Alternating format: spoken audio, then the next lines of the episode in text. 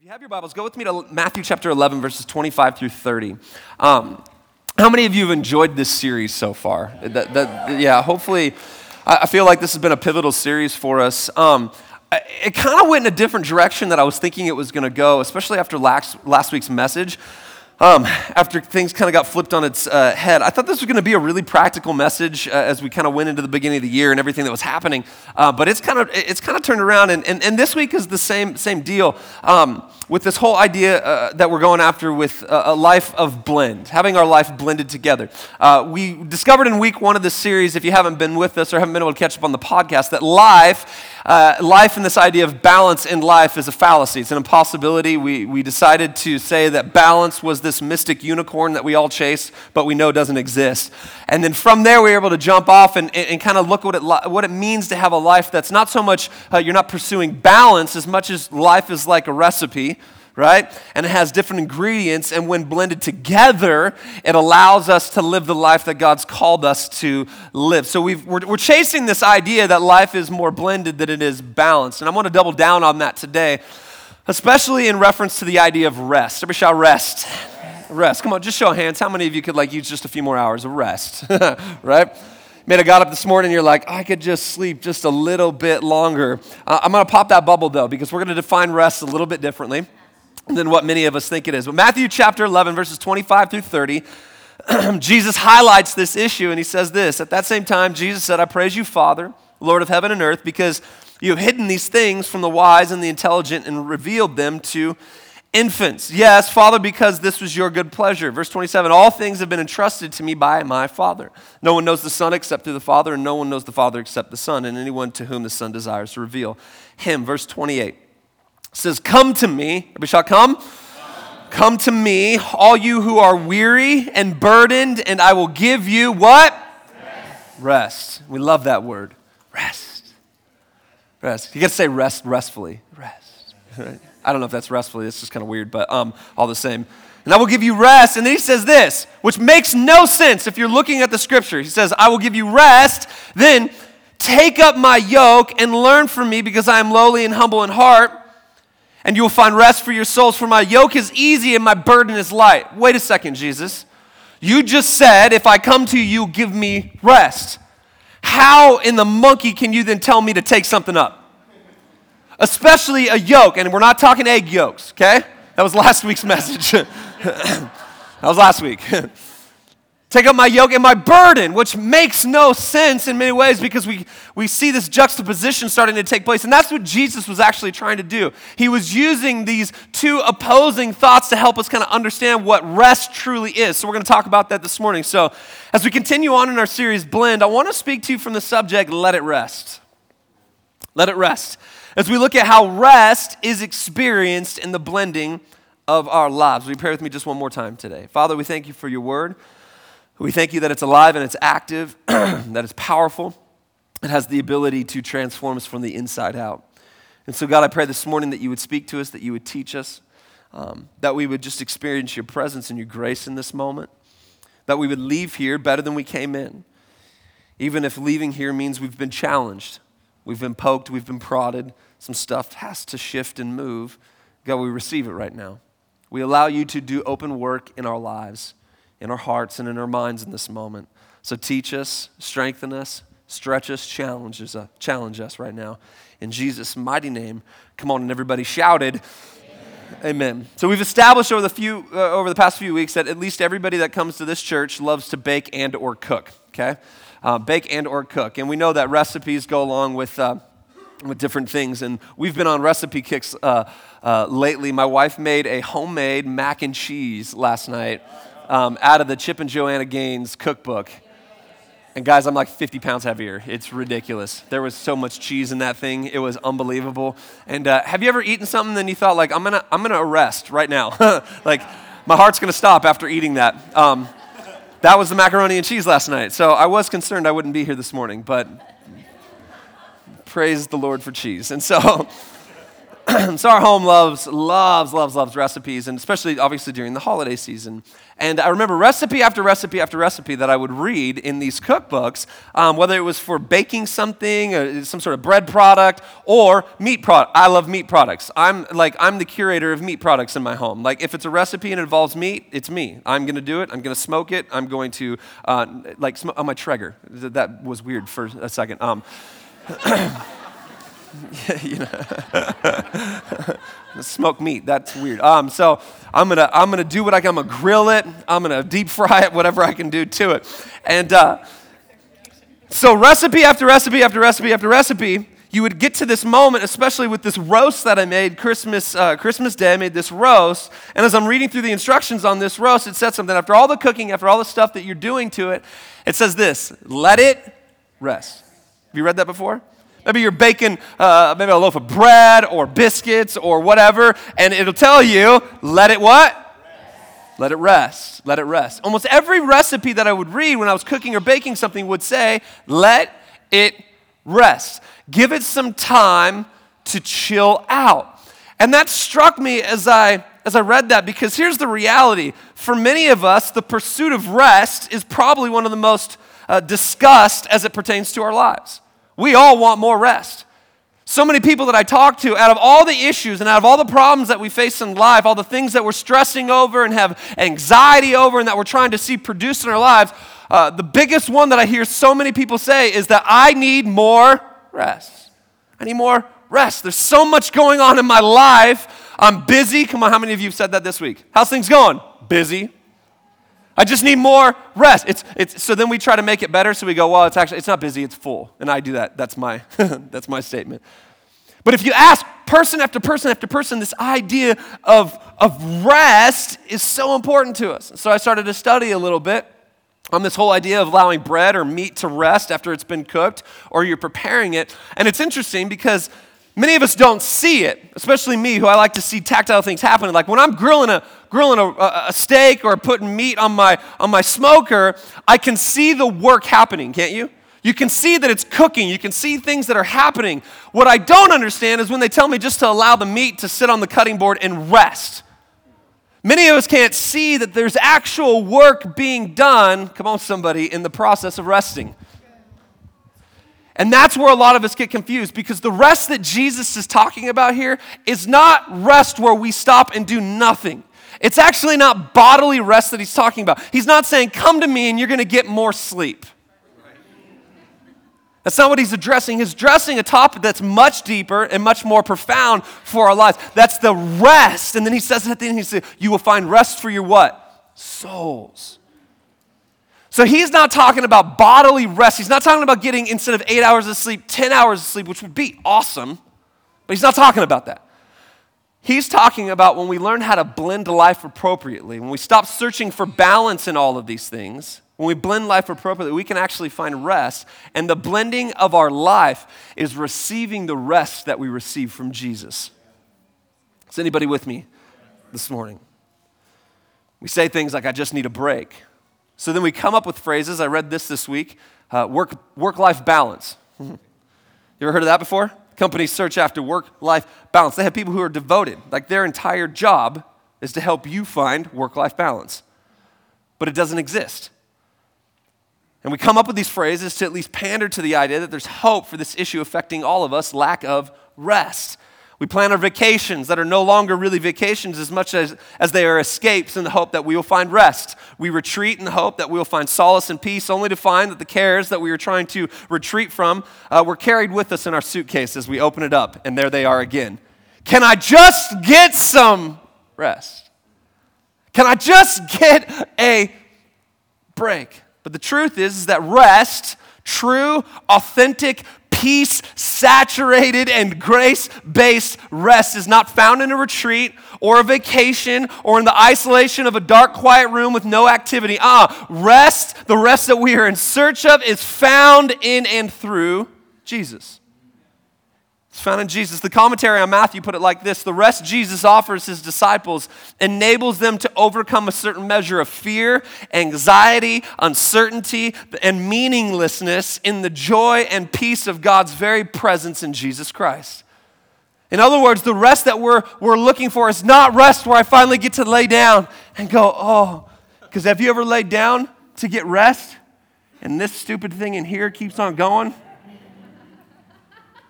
How many of you know what I'm talking about? How many of you have gone to bed 2 hours earlier because you know that's the space that you need in order to get this thing to shut down? What are we looking for? We're looking for rest. And we get in our beds. We lay our heads on our cold pillows.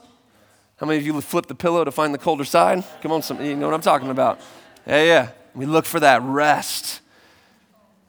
And for many of us, we don't find that rest because it's not about getting a few hours of sleep. We wake up in the morning, we pick up the same cares, the same anxiety, the same fear, the same cares from the day before. How many of you found that there's compound interest to cares? Every single day they stack more and more. Some of you are asking right now, is there like good news in this message this morning? We'll get there. So the problem with rest is that our formula or our recipe is off. So Jesus offers us a new recipe for rest in order to help us understand that rest is found in not trying to balance things. Rest is not found in trying to balance work and rest, family and rest, hobbies and rest. Rest is something entirely different. So let's take a look at four things that Jesus tells us about rest. And it's all contained right here in Matthew where we just read. The first one is this. Need your help this morning. Come over, shout number one. First thing Jesus tells us is this, is that rest is the product of intentional action. What? How is rest the product of work? And not work like you know it, it's action. Rest is actually the product of intentional action. Where does he say that? Verse 28, he says, come to me. He says, come to me. I've come to realize that most of the ways that we seek to find rest is not in the act of approach, but rather in the act of retreat. Jesus doesn't ask us to retreat, but rather he asks us to advance towards him. See, many of us are trying to run from things in order to find rest. Jesus flips it on its head. He says, no, you need to come to me. It's not about retreating. It's not about running away. It's not about another vacation because you're still going to have the cares. You're still going to have the issues. You're still going to have the problems. I'm not asking you to retreat. I'm asking you to advance. Advance to me, come to me, be in my presence. So we try to run. Rest, it's an intentional action to find rest, which is counter to how much of us think about rest. It's counter to how many of us live our lives. We believe that rest is the product of nothing. No action, doing nothing. Jesus is saying that if you desire to find rest, there's going to be action on our part. That action is we have to move toward him. Move toward him. I remember we went on a vacation last summer, and we were so looking forward to this vacation. Things had been pretty crazy for life, and we finally got a chance to not have our phones. We were out of the country, and so therefore our phones weren't going to really work. It was just there for emergencies and everything like that.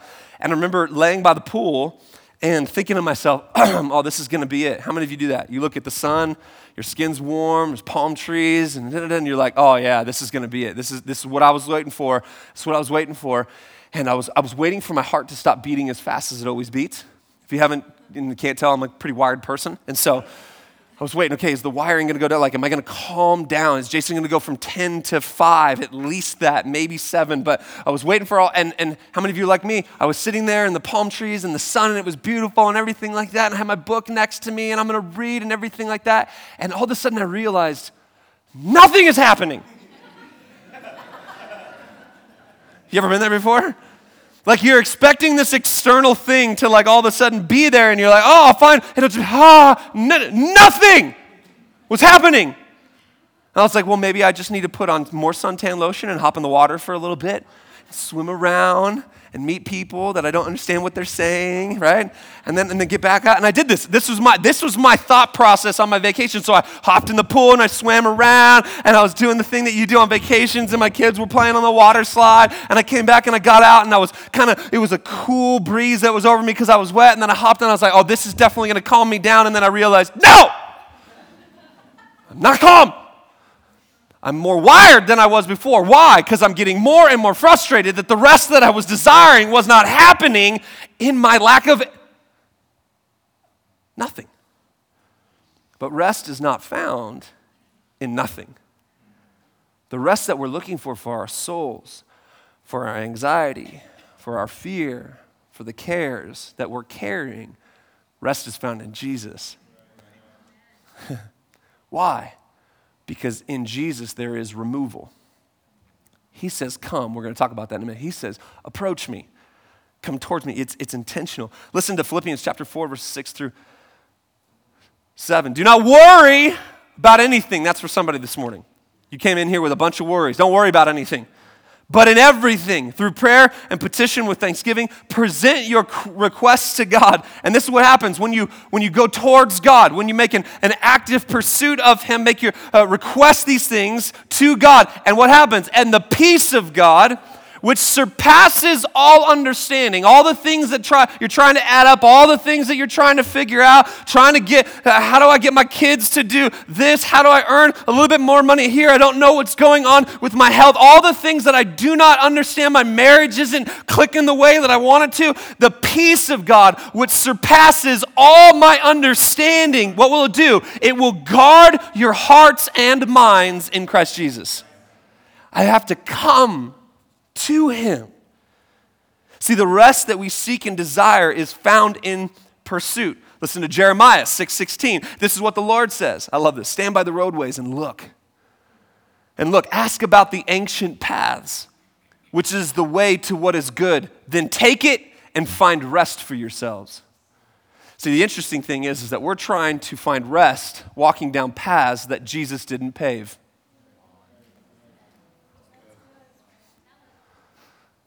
We are trying to find rest walking down paths that Jesus didn't pave. Jesus said, here's the path. I've set it out before you. And we're like, oh, that looks great, Jesus. But no. I want my path. You ever done that before? I want the path less traveled.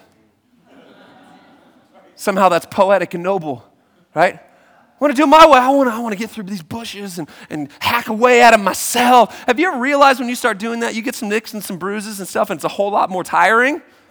See, but the path that He lays out before me, oh, come on, somebody. The path that He lays out before me, it's a path that's been cleared. So that is how when I come to Jesus, when I follow His paths, when I work with Him, I find rest for my souls. I find rest for my soul. Why? Because I am walking down the path that He's already paved, and I understand it. I'm rebellious. I'm rebellious in nature. Come on, do I got any rebels in the house today? A few of you. That's why you'll raise your hand. I'm a rebel. I got a story. My good friend Trevor over here. He taught me how to fish on with my fly rod on a lake. Which at first, I got to be honest, when he said, let's go fly fishing out of a tube in the middle of a gigantic reservoir, I was like, nah, that's stupid. That didn't make, no, nuh-uh. I like the river. I don't know how this didn't even equate with me. So we got on the lake, and he's trying to teach me how to do this, right? And he's showing me, because he's done it before. How many of you ever ignored somebody who's done something before? They're trying to teach you, but you're like, nope, I'm going to do it my way. Even though I know your way is right, I'm still going to do it my way. And so after about 7 minutes or so of Trev trying to teach me this, he just was like, yeah, you're useless. I'm going to walk away and do my own thing. So he's catching fish. And I'm catching a cold. And I'm like, what is going on? What was the deal? Well, I was expending so much energy trying to do what he had already figured out how to do. And Jesus is like, listen, stop wasting so much energy. You are so frustrated and you got so much friction happening. And if you would just walk the path that I have for you, if you would just trust me, if you would just come to me, this journey called life, this recipe called life would be a lot different. But as it is, you're sitting in the middle of a reservoir, kicking and screaming, trying to figure this out, doing nothing because I got to do it my way. I got to pursue Him. I got to come to Him. Jesus said that if we should find rest, it will be found in actively pursuing and seeking him. So the first one is this, is that rest is an intentional action. Come on, is there an amen in the church this morning? Come on, everybody, shout number two. Second one is this. I love this one. Rest is an exchange. Rest is an exchange. So what does he say? He says, come to me, all you who are weary and burdened, and I will give you rest. And he says, take up my yoke. Jesus asks us to take his yoke. And the only way to take his yoke is to exchange ours. You see, rest is an exchange. We exchange our cares for his peace. We exchange our sadness for his joy. We exchange the weight of our sin for the freedom of his grace. We exchange our shame and guilt for adoption and identity. We exchange our weariness for his rest. It is a great exchange. It's a great exchange. So I take what I have, what I'm carrying, and I bring it to him. I love going to the store with my kids at times because they love to do the store thing with us, with their dad. And so I remember one particular day, Justice, when he was a little bit younger, I was in the store with him, and he asked me, he's like, Dad, I was like, hey, I want to put you in the cart so that we can do this thing with like some speed because I'm busy and I don't have rest right now, so let's get in. So I was like, get in the cart. He's like, no, Dad, I don't want to get in the cart. And I was like, well, how come? He's like, I want to walk with you. I was like, all right, keep up, because that's how you train a son. So so he's keeping up with me, and I'm putting stuff in the cart. And then he says this to me. He says, Dad, can I carry that? And I was like, okay. And it was actually a weekend that Erica asked me to pick. It was a holiday season. She asked me to pick up a thing of flour. And I was like, can you carry that? And he's like, yeah. And I was like, all right, game on. Here we go. So I handed him the thing of flour. And he's carrying this thing of flour. And how many of you know, kids, when they're trying to build their confidence, they do the same exact stupid thing that we do as adults, right? We posture. So he's holding this thing like he's got it all together. And he's starting to slow down just after a few minutes. Why? Because he's carrying a big old thing of flour.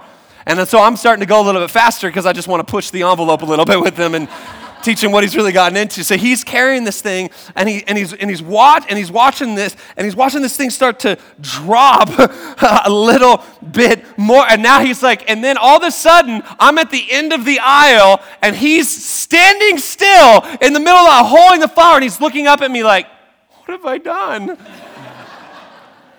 And he's now holding this thing like this, and he's like trying to do this. And I was like, son.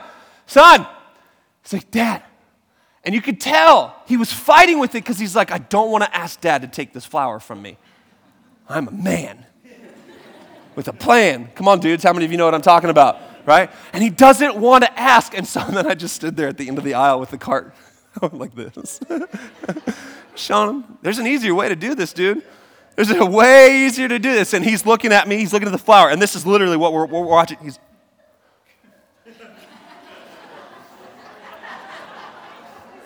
Have you ever done this before? Come on. Think about your life for a second. We all do this. We're like, looking around, and some people are like just free birds, right? And he looks up and he's like, Dad, take the flower. And I was like, all right, I'll take the flower. You sure you want to take the flower? And then I was like, all right. So I walked back over to him, and I grabbed the flower, and I put it into the cart. And he's like, what can I hold? And then I wanted to teach him a lesson. I said, I don't want you to hold anything. I just want you to walk with me.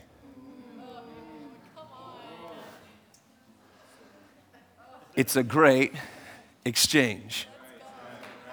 It's a great exchange. Because so many of us in the name of religion have stepped up to Jesus and been like, I'm carrying this, but I can't carry this. I know I can't carry this, but I want to give you this. And then we give it to Jesus, and then we say, what can I carry? He says nothing, and we lose our minds. He's like, nothing. I just want to walk with you. I just want to walk with you. Why? Because in walking with him, I'm going to receive rest. There's still activity. There's still work involved in trusting and following him because I'm paying attention. I'm engaging. But he's saying, I don't need you to carry anything. It's a great exchange. So some of us are in church right now this morning, and I've been carrying shame for a really long time. I've been carrying guilt for a really long time. I've been carrying anger for a really long time. I've been carrying bitterness and unforgiveness for a really long time. I've been carrying all this stuff for a really long time. I've been carrying the issues of my past for a really long time. And this Sunday morning, just a normal Sunday in January, God is saying, come on, can we make a great exchange? Can I take from you so that you don't have to carry this anymore? It's a great exchange. Got to be carried by him. Rest is not found in balance. You ever done that before? So then we try to one hand the bag of flour and pick up all these other duties to hopefully try to balance it. And then you get more tired. Like, well, I'm not going to give Jesus my shame, so what I'll do, so I'll give him as much activity as possible.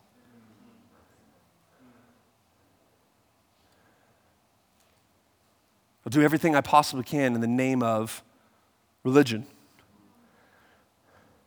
I'll be at every service and I'll do all the things. You can see those people, because what do? They come into church and they get excited about Jesus.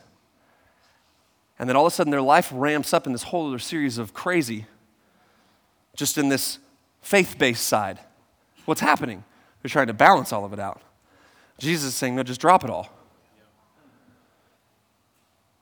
And you're like, how can you say that as a pastor? Like, that means people might not come to church. Yeah, I get that.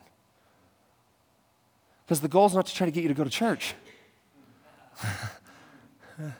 The goal is to try to get you to love Jesus. That's the goal. And some of you who have been raised in church, you're like, I cannot believe this pastor is saying that right now.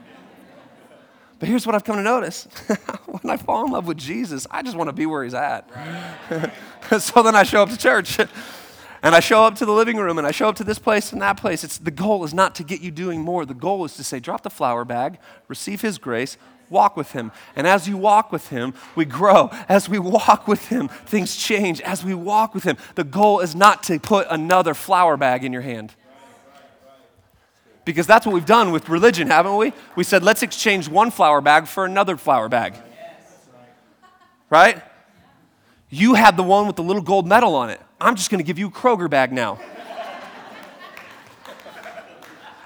I don't even know what that means. Number three. Rest is a process. So he says, come to me, all you who are weary and burdened, I will give you rest. And he says, take my yoke. And then watch what he says. He says, learn. Oh, learn from me. This process is called, big Bible word this morning, sanctification. 2 Corinthians 3:17 and 18, now the Lord is the Spirit. I love this. And where the Spirit of the Lord is, there is what? Freedom. And we all with unveiled faces are looking as in a mirror at the glory of the Lord and are being what? Transformed into the same image from glory to glory. This is from the Lord, not from you, not from your ability. This is from the Lord who is the Spirit. The book, Great Doctrines of the Bible, puts it like this in order to help us understand sanctification in reference to the work of Jesus in our lives. And I quote, if regeneration has to do with our nature, big Bible words, justification with our standing, and adoption with our position, then sanctification has to do with our character and conduct. In justification, we're declared righteous in order that in sanctification, we may become righteous. Justification is what God does for us. Oh, I love this. While sanctification is what God does in us. Justification puts us into a right relationship with God, while sanctification exhibits the fruit of that relationship. The fruit. So what's the fruit of the Spirit? Love, joy, peace, patience, kindness, goodness, gentleness, faithfulness, self-control. Man, you could dance to that, right? What's he saying? Learn. Oh, learn from me. How many of us could learn a little bit more about love? A little more about joy, a little more about peace, a little bit more about hope. Learn from me. As a kid, I got grounded a lot. I know, no surprise. A lot. Like half of our dating life was me grounded. Ask her. She'd be like, can we hang out? Nope, grounded. How long this time? 3 months. And that was a truthful time frame, 3 months. As I look back on my life, I actually liked being grounded. And here's why. I loved dating her. I didn't like being grounded from her, just to clarify. Here's why I liked being grounded. Maybe if you were grounded like I was as a kid, you'd understand this. The first 3 days of being grounded, I hated it. I hated my parents for it. I'm so mad. How can you ground me? The atrocity and the injustice that has just come upon my life, right? By day 4, how many of you know that all of a sudden your disposition changes? See, I got grounded because I was doing stupid things.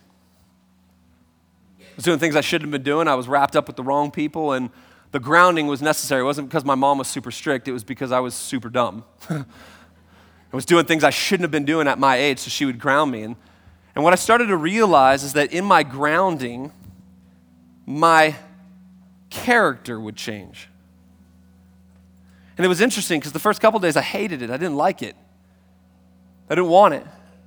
By day 4 and day 5, day 6, all of a sudden, the boundaries that my mom had placed up by way of grounding were starting to change me. I noticed something as I was thinking about some of the periods of length that I would spend grounded a month in. I would start to realize that I enjoyed the boundaries.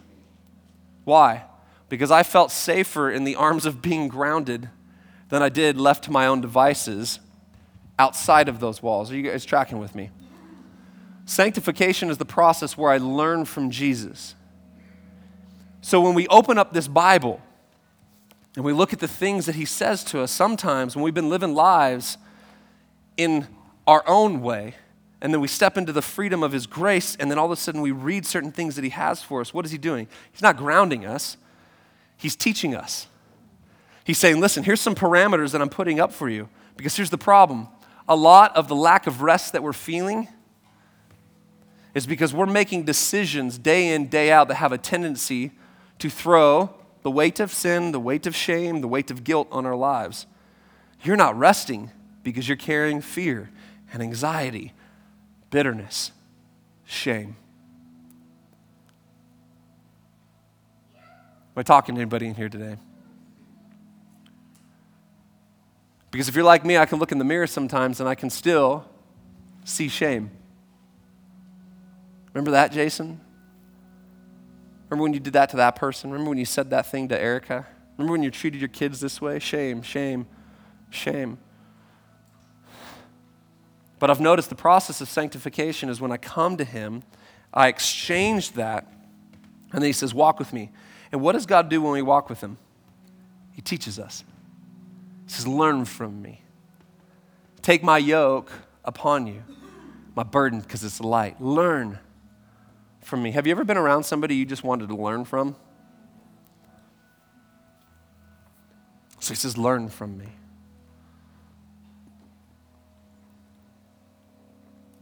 It's the same with Christ. He's not trying to take freedom from us. He's giving us the greatest freedom that we will ever experience. And he does this through guiding us. Guiding us. He wants to guide you. He wants to walk with you. So we don't just come to Christ and all of a sudden he goes, okay, bye. No, he walks with us. He talks with us. His presence is with us. And number 4, the last one is this. Every shot, number 4. Rest is found in a person. I've come to realize something. Every weekend I teach around here. The last point, for whatever reason, it's the same point. It's Jesus. I can't get creative with that, guys. Watch what he says. Take my yoke and learn from me because I am. I am lowly and humble in heart. What's he saying? You want the rest that you're looking for? It's in a person. It's in him. I am, and you will find rest for your souls. Hebrews chapter 4, verses 1-3. Therefore, since the promise to enter his rest remains, let us beware that none of you be found to have fallen short of it. For we also have received the good news just as they did, but the message they heard did not benefit them since they were not united with those who heard it in faith. For we who have believed enter rest. It's in a person. It's in Jesus. It's always been in Jesus. Did you know rest is not found in these four walls? Some of you are like, I know, I've been a part of this service. There's no rest in this service whatsoever. Rest is not in the four walls of this church. Rest is not found in another activity of your faith. Rest is found in Jesus and putting him first and foremost in our lives and saying, you are the center of it all. And when I give Jesus my life, when I exchange some things and I trust him and I put my faith in him and I follow him, even when I have my doubts and even when I have my insecurities and even when life isn't going the way that I want it to, come on somebody, I still have my faith in Jesus. And what do I find? I find rest for my soul. And that's when I lay my head down at night and I'm out because I found rest. And the cares aren't being carried by me. They're being carried by him. And the anxiety and the fear is not a weight on my chest, but it's a release into his hands. And it's in that place that I find everything that I need in Jesus. Amen. Amen. Come on, let's stand to our feet right now.